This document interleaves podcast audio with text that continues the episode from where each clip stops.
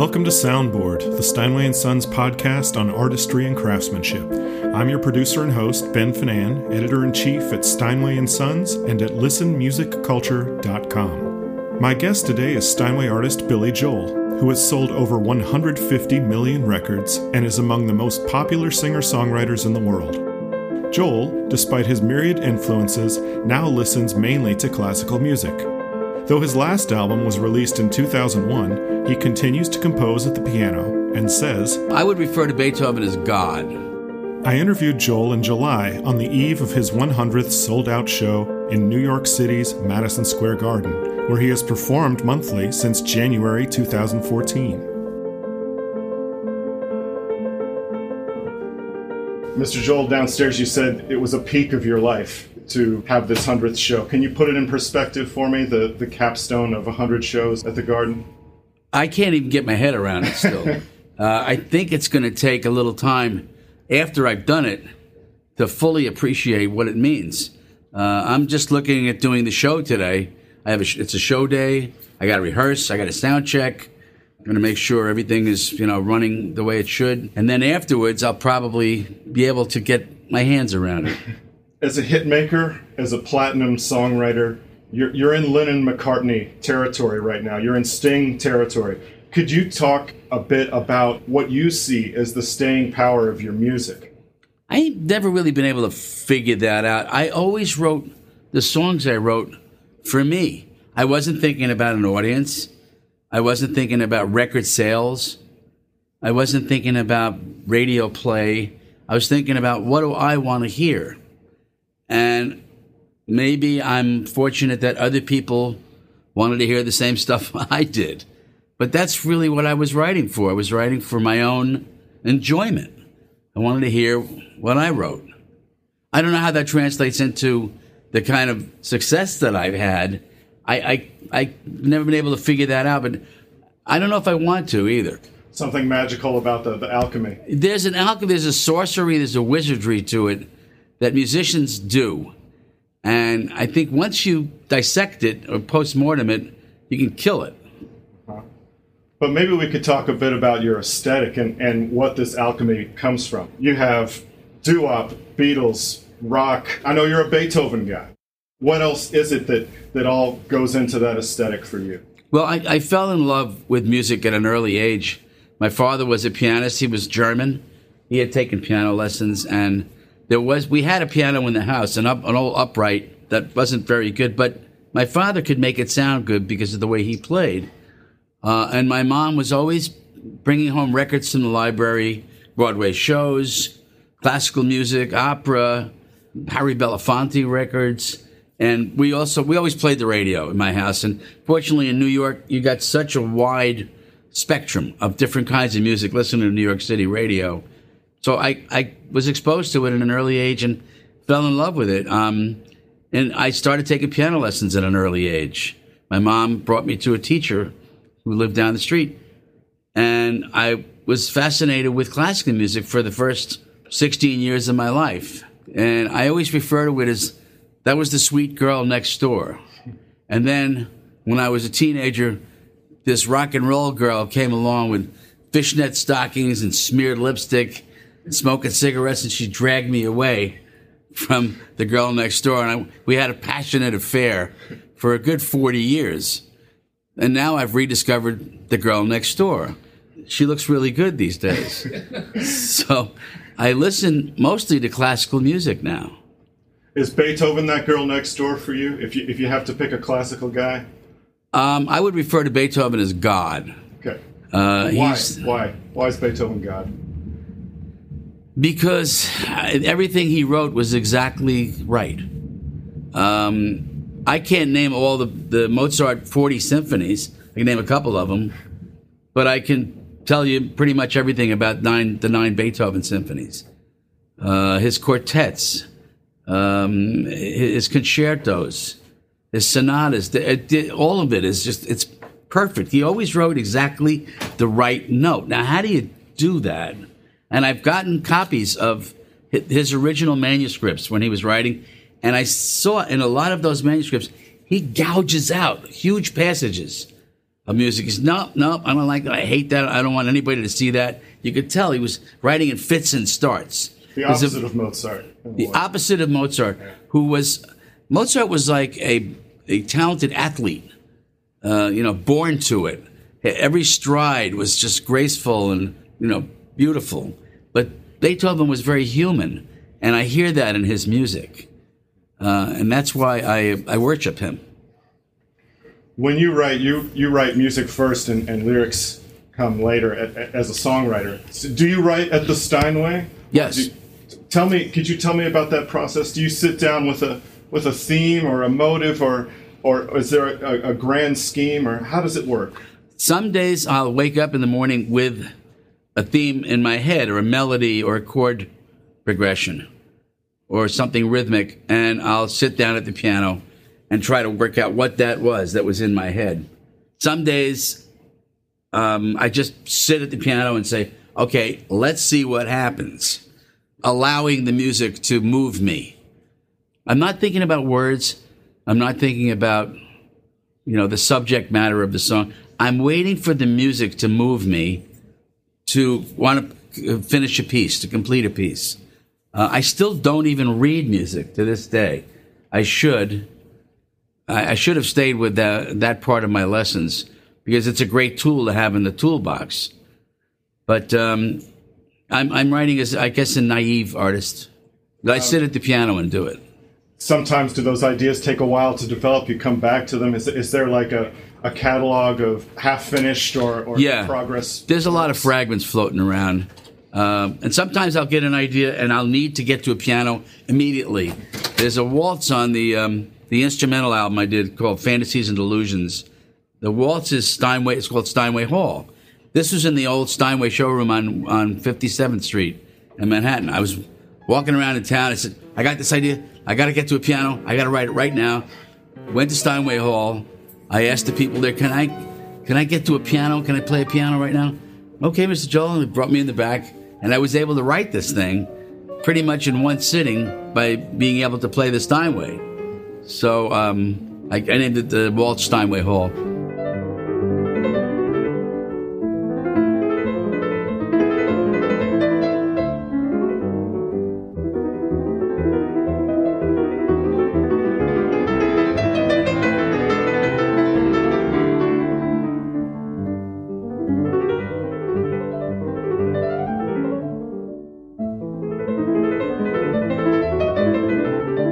What was your first encounter with a Steinway? The piano teacher that my mom took me to had a Steinway piano. It was a Steinway B, a Model B Grand, and it was so much better than the piano that we had in our house. I used to love to go to her house to play her piano, not because I liked taking lessons, because I just loved the sound of the piano that she had. It was set up in a studio, and the acoustics were fairly ambient, and that piano. I used to try to get it. Can we lift the lid up on the piano because I wanted it louder? And sometimes she would, and sometimes she wouldn't. But that was my first exposure to a Steinway piano. I was about 5 years old. How does the Steinway contribute to what you do? How does it help you do what you do? Steinways, they're such well-built instruments that, even if you're not coming up with the original stuff that you want to, you tend to linger at the piano and spend more time working on it because it sounds so good. Now, almost every piano is different. Every Steinway that I've ever played is different, but they're all good in different ways. Some of them have more top end. Some of them have a deeper bass. Some of them are more fluid to play. Some of them are more staccato to play. But they're all good in different ways. And I just know that when I'm playing a Steinway, I'm always going to enjoy what's coming out of that thing. And I'm not a really good piano player. I'm no Ashkenazi or Horowitz or Lang Lang. Lang Lang came to my house recently. What did he play? He played the Steinway that's in my house.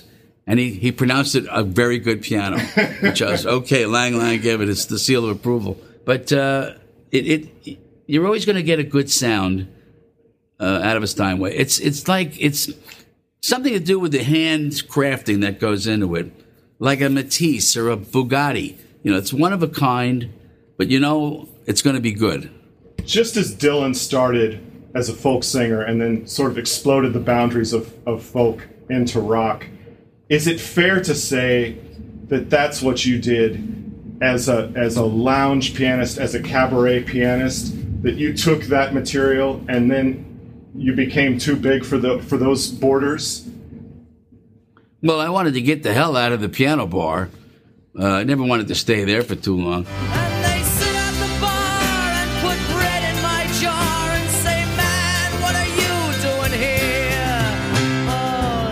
But I think I brought a lot of my classical aesthetic into writing rock and roll and pop music. How does that manifest itself, your classical aesthetic in your pop writing? If I had a piano, I could show you an example of it. But you take a song like Uptown Girl. Mm-hmm. If you play the melody in the right hand and you add an Alberti bass in the left hand, an Alberti bass is da da da da da da da da da da da da da da. Now imagine the right hand.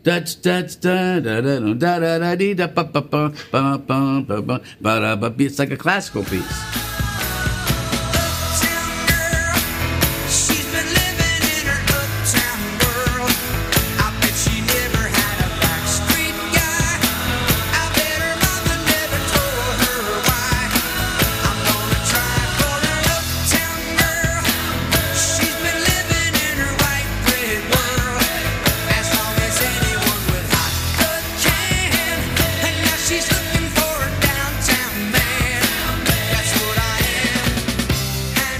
Same with a piece like For the Longest Time. It's Mozartian. If you said goodbye to me tonight, there would still be music left to write. What else could I do? I'm so inspired by you. That hasn't happened for the longest time. And there are some pieces I stole from Beethoven. Which song is it? A song called This Night. I actually gave him credit. I didn't give him any money, but I gave him a credit on the album. People say, oh, he stole from Beethoven. No, I didn't steal. I gave him credit, just didn't pay him. But there's a piece called This Night. This night, it's mine. It's only you and I. Tomorrow is a long time away. This night can last forever. Which I lifted from the Pathétique.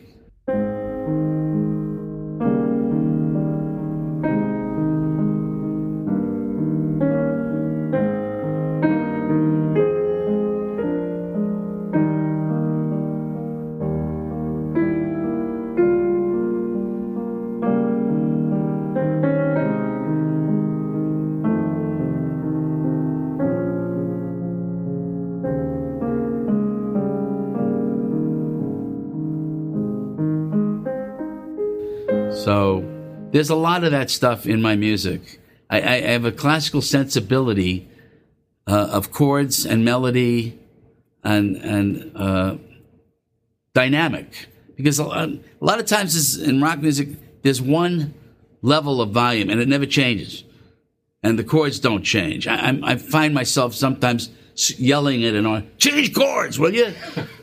Some people are very happy to just plots on one chord. I like dynamics, I like differences, I like changes, I like variations. And you learn that in classical music, how to develop. Beyond the classical border, we hear a lot of Beatles and Beatles-esque moves and harmonies in your music. I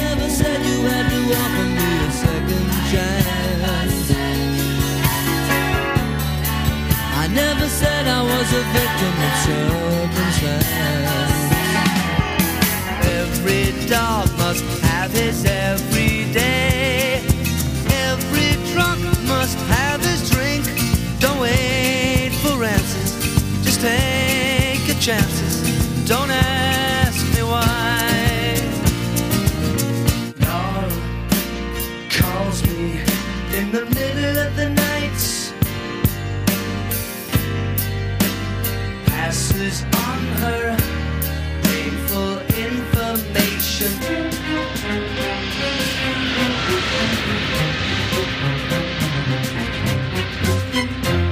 The sins of Amsterdam were still a recent surprise, and it shouldn't surprise you at all, you know. For you, as a singer-songwriter, how did they influence you and change the game for you? When I first heard the Beatles, I was absolutely knocked out. They wrote their own songs. They played their own instruments. They weren't a product of Hollywood. They were four working-class guys from Liverpool making their own music their own way.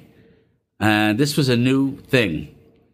I was in love with the Beatles. I still think they're the best band there ever was. They weren't the greatest singers. They weren't the greatest players. But it just worked. The combination of these people was perfect as an ensemble.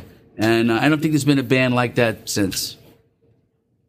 Musically, are there things still left that you want to do and try and figure out? Oh, yeah.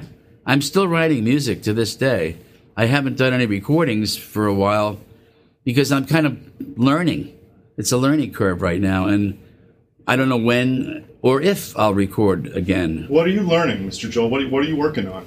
I'm playing and writing instrumental music. And I want to make it work where I'm satisfied about it. The one instrumental album I put out, it did very well for a classical album. I think it was number one. I think we knocked out Yo-Yo Ma at a number one, which is, you know, I'm sorry, Yo-Yo Ma. But I think I can be better. And so I'm continuing to try to, you know, rise above. Is there a challenge to try to find a new level of creativity for songs that have become so familiar and to find a new way in? How do you do that? How do you keep it fresh? We're always trying to change the show no matter what. Every night we want to do something different than we did the month before. But you can't always be completely unique every night. So, yeah, you really got to work to come up with something new all the time. With the songs that we do, I actually have enjoyed recording, and I thought they were pretty good when I wrote them. And I don't feel the need to have to change them too much. I pretty much stay true to the original recordings when we're doing them. Sometimes I've had to drop the keys because my voice has changed. We all become baritones. I'm a baritone now. Thank you, Mr. Joel. Sure. Thank you. Thanks, guys. The end.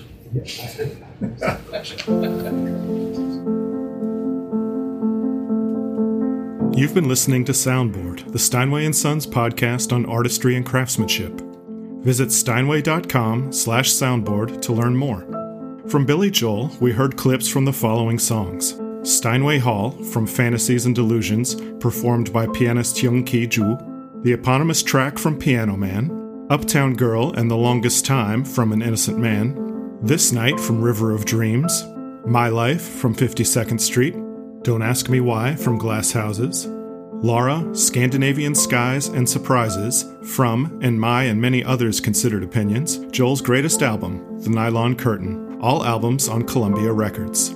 We also heard Steinway artist Daniel Barenboim performing the Andante from Beethoven's Pathétique Sonata on Deutsche Grammophon. Our closing theme is Philip Glass's Mad Rush, performed on a Steinway Model M by me, Ben Finan. To watch a video or read a transcript of this interview, visit Steinway's online music magazine at listenmusicculture.com. Questions for the podcast can be sent to info@steinway.com with the subject heading Soundboard.